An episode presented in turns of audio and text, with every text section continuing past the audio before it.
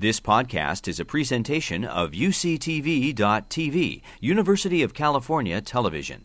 Like what you learn? Help others discover U C T V podcasts by leaving a comment or rating in iTunes. So some of you know my interests in anthropogeny originated from studies in sialic acid biology changes in human evolution. And my background as a physician led me to explore human-specific diseases. So what then am I doing here talking about death awareness and mortality? In two thousand five, I lectured at the University of Arizona and ventured beyond my expertise, opining about the evolution of human cognition. At the lunch that followed, a local professor sat next to me and said, "You are all asking the wrong question." Danny Brower's point was perhaps we should not be asking how human minds evolved. They have been highly intelligent, warm-blooded social creatures around for tens of thousands of years. Elephants, corvid birds, apes, and dolphins. So why are we not having to compete with these other species? Danny suggested that it was not just that something unusual happened during human evolution, but also that all these other species were blocked in progression by a cognitive barrier that only we had broken through. So I was really intrigued by this contrarian view, and we talked a long time after everyone was gone, and I strongly recommended that he publish.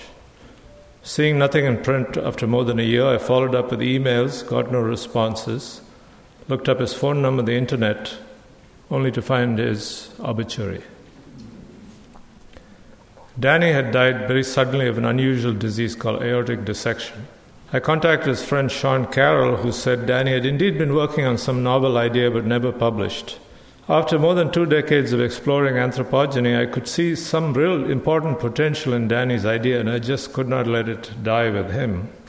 Fortunately, the editor of Nature, Philip Campbell, allowed me to write a letter about Danny's idea with some embellishments. I thought I had done my duty and could leave it to experts to follow up. But a week later, I got an email from Danny Brower's widow, Sharon, thanking me for writing the letter, told me that Danny had started a book and asked if I would like to read it. Looking at his draft, I realized that his thinking had progressed very much in the way mine had, and we had come to very similar conclusions independently. But there were great challenges in completing this book. First, one author was dead, and the other wanted to preserve the original intent in prose. Second, I really had no time to do full justice to it because of my lack of expertise and, and also lack of time. And last but not least, who would care about a book by a dead insect geneticist and a living physician scientist who claimed to have explained the human mind?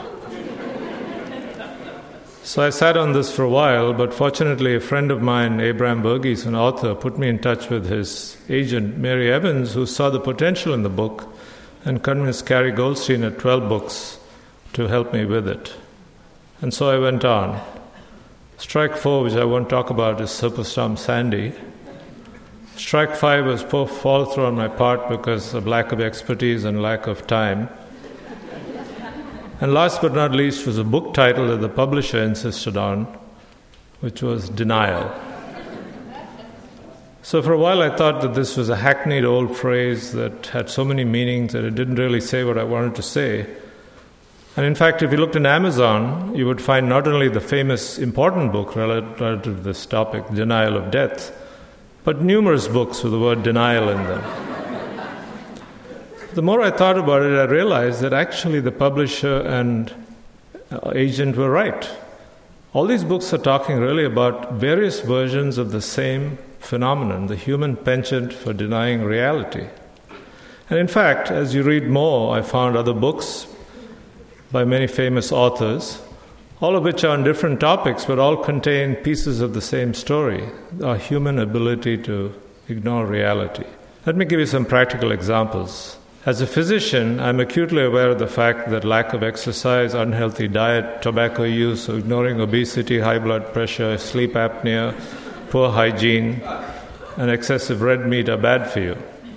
But I'm not going to show f- ask for a show of hands because physicians like myself are equally guilty. Then we have massive denial of scientific reality, biological evolution, climate change, magical cures, vaccines don't work, worse still, they cause autism despite it being debunked, U F Os, of course. weird cancer risks, not the real ones. And here in San Diego, fluoride in the water is a communist plot. And then there are many examples of societal denial of practical reality. National debt, each of you owes one hundred fifty thousand dollars. Healthcare costs, end-of-life costs, covert racism, population growth, and insistence on rebuilding in exactly the places where the worst earthquakes, floods, and hurricanes have occurred. And then, of course, there are examples of political distortion of reality. I'm not going to read this slide, you know what I'm talking about. But to be fair, there are plenty of examples of distortion of reality at the other end of the political spectrum. I think Calvin puts it well to Hobbes. It's not denial. I'm just very selective about the reality that I accept.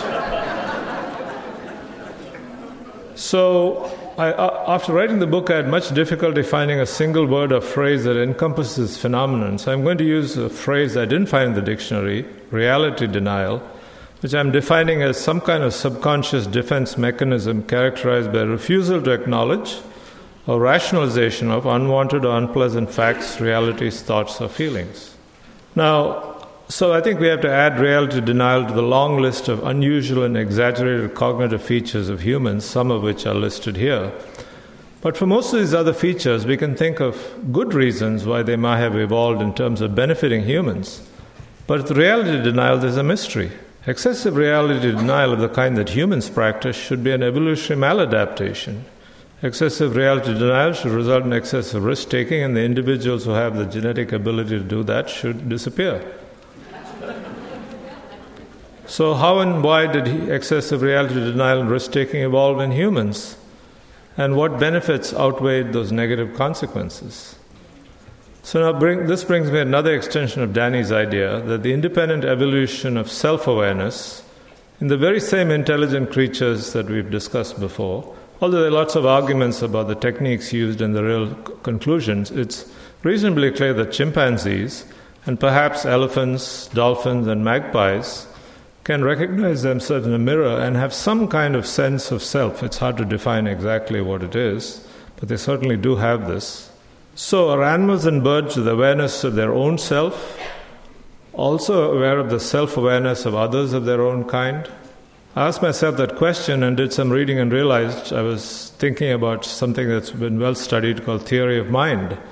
The ability to attribute mental beliefs, desires, intentions, and perspectives to oneself and to others, and to understand that others also have beliefs, desires, intentions, and perspectives that are similar or different from one's own. There are many other related terms, intentionality, et cetera, that I won't go through, but they're all overlapping terms. But after reading further, I dis- realized there's a continuum in the cognitive development of theory of mind and intentionality. A two-year-old human passes the mirror test. A three- to four-year-old human has a more rudimentary theory of mind that emerges. A five-year-old human has a full theory of mind and can tell excellent lies. But adult humans have something that I might call extended theory of mind, of multi-order intentionality, the ability to do what we're doing right now. You're, you're reading my mind, I'm reading my, your mind, and there are hundred people or several hundred people across the world on the live internet watching and thinking of what you're thinking, or perhaps something different.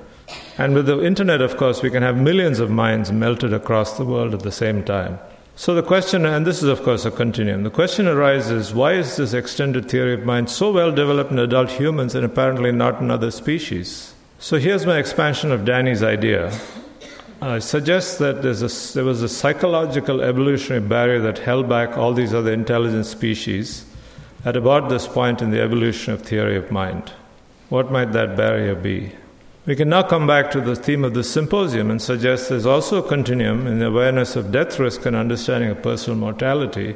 I may not have my numbers exactly correct, but it seems to me that uh, you first have an automated reaction to death risk, which, as Joe pointed out, many species, all, all species should have, some kind of awareness of death risk.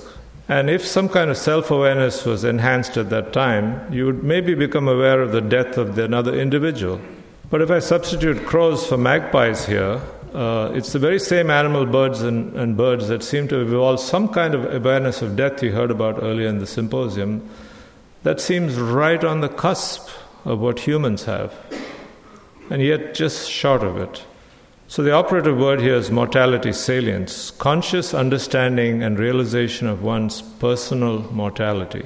So if you go down this continuum, well, death anxiety may require extended theory of mind. Truly understanding the death of another individual would result in understanding the mortality of other individuals. And this conscious awareness would exaggerate the systems we've heard about that extensively not just actual events, but even thinking about it at the level of consciousness, as Joe said. Such individuals would then have a re- reduction in reproductive fitness. Evolution doesn't care if you survive. Evolution cares if you reproduce. And I suspect that those individuals who first ran into this barrier, and maybe it happened many times in many species, had reduction in reproductive fitness and could not transmit their genotype. So then the emergence of extended theory of mind would result in awareness of mortality and, again, a failure to fix the genotype in two species. We've already said that reality denial should be negative. So what if these two unusual cognitive features emerged in the same minds at the same time, a rare negative, double negative, which could result in sufficient tolerance of death anxiety to establish the combination of the species? Thus, perhaps two rare evolutionary maladaptations or negatives could have coincided to allow this mind over reality transition. I have a much more extended view of this that we don't have time to discuss. Uh, I need to talk to some experts too before I go any further with that. Uh, but any theory that makes progress is bound to be initially counterintuitive. So I'd like to suggest that this hypothetical singular phase in human evolution, which mortality salience and maladaptive death anxiety were triggered by acquiring extended theory of mind, which resulted in understanding of personal mortality, but then, then one time only was stabilized by simultaneous acquisition of reality, general reality denial in the same minds. I remember asking Danny, there couldn't be a death r- denial module, but he came to the same conclusion I have. We just deny anything we don't like. So there are other consequences: afterlife myths, superstitions, religiosity, self-deception, overconfidence, risk-taking, and last but not least, the optimism bias. Humans are well known to be irrationally optimistic. Many studies have shown this, even with fMRI studies. And evolutionary modeling shows that reacting in an overconfident manner can have fitness benefits, as long as the contested resource is sufficiently large compared to the cost of competition. Now, if you combine overconfidence with extended theory of mind, you've got big success. Of course, here is a case, I believe, of initially successful but eventually fatal case of reality denial. So, how important is reality denial? Let's do a thought experiment and delete it. Well, some other features of humans would would get dimmed or partially eliminated. But let's now dim theory of mind and eliminate that. And you'd find that most of these unusual or exaggerated cognitive features of humans, while they could still be present, would be greatly dimmed. So I suggest that this combination could give you this transition, which is consistent so far with all known facts, compatible with other theories, not negated by currently known facts, but is not directly testable by experimental reproduction or directly fals- falsifiable by experimental approaches. Now, the great tragedy of science is the slaying of a beautiful hypothesis by an ugly fact. And I've been searching for that fact to, to destroy this hypothesis. If you can find it, let me know. But it can't just be, I don't like it. So when did this occur in human evolution, finally? We know that about two million years ago, our ancestors from Africa, some stayed behind and some spread all across the old world to give rise to Neanderthals and many other species. And this went on for almost two million years, leaving behind many species and subspecies. But the types of things that you might think might be related to theory of mind, reality denial leaves no signal in the record I can think of. But symbolic art, complex tool-making, personal ornamentation, burials with added materials all occur around one hundred to two hundred thousand years ago. Again, I'm, the experts will be much more precise than I am. This happens to be about the time that the human migration and the peopling of the world occurred, in which our species evolved in Africa and gradually spread across the world and essentially took over the planet. And we are now, unlike most other subspecies where there are multiple species, we are the lone survivors and the masters of the planet. So, while we can't be sure, I'd like to speculate that the evolution of anatomically modern humans into behaviorally modern humans, which is seen in the archaeological record, although it's quite incomplete, may have at least partly involved this transition. So, uh, it so happens this theory can provide a unifying explanation for several unusual exaggerated features of humans, such as theory of mind, which is beneficial for many things, reality denial, strong tendency for self-deception and false beliefs, overarching optimism bias, risk-taking behavior, recent emergence perhaps as a dominant species, and replacement of everybody else. Remember, this would have to be a, have a genetic basis.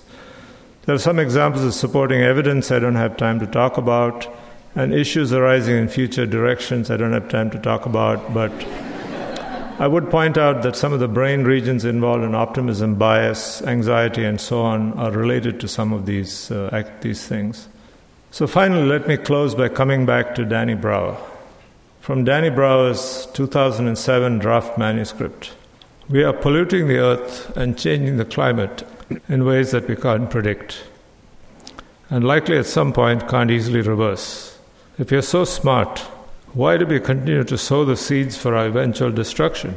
Perhaps because we are saddled with a brain that's designed by selection to cope with the ultimate disaster, death, by denying it'll occur, and so we treat all of the impending disasters by denying they will never happen. Indeed, it is arguable that we are destined to destroy ourselves as a species. two thousand seven. You don't have to listen to climate scientists. Just look at the H S B C bank's pro- projection for what they're going to run into in terms of extreme weather events. Personally, I think this is a case where legitimate fear-mongering is appropriate. It's global and local climate disruption, not just climate change, affecting you and everybody else that you know in your backyard. Again, a quote I found in Danny's manuscript. A man who carries a cat by the tail learn something he can never learn in any other way.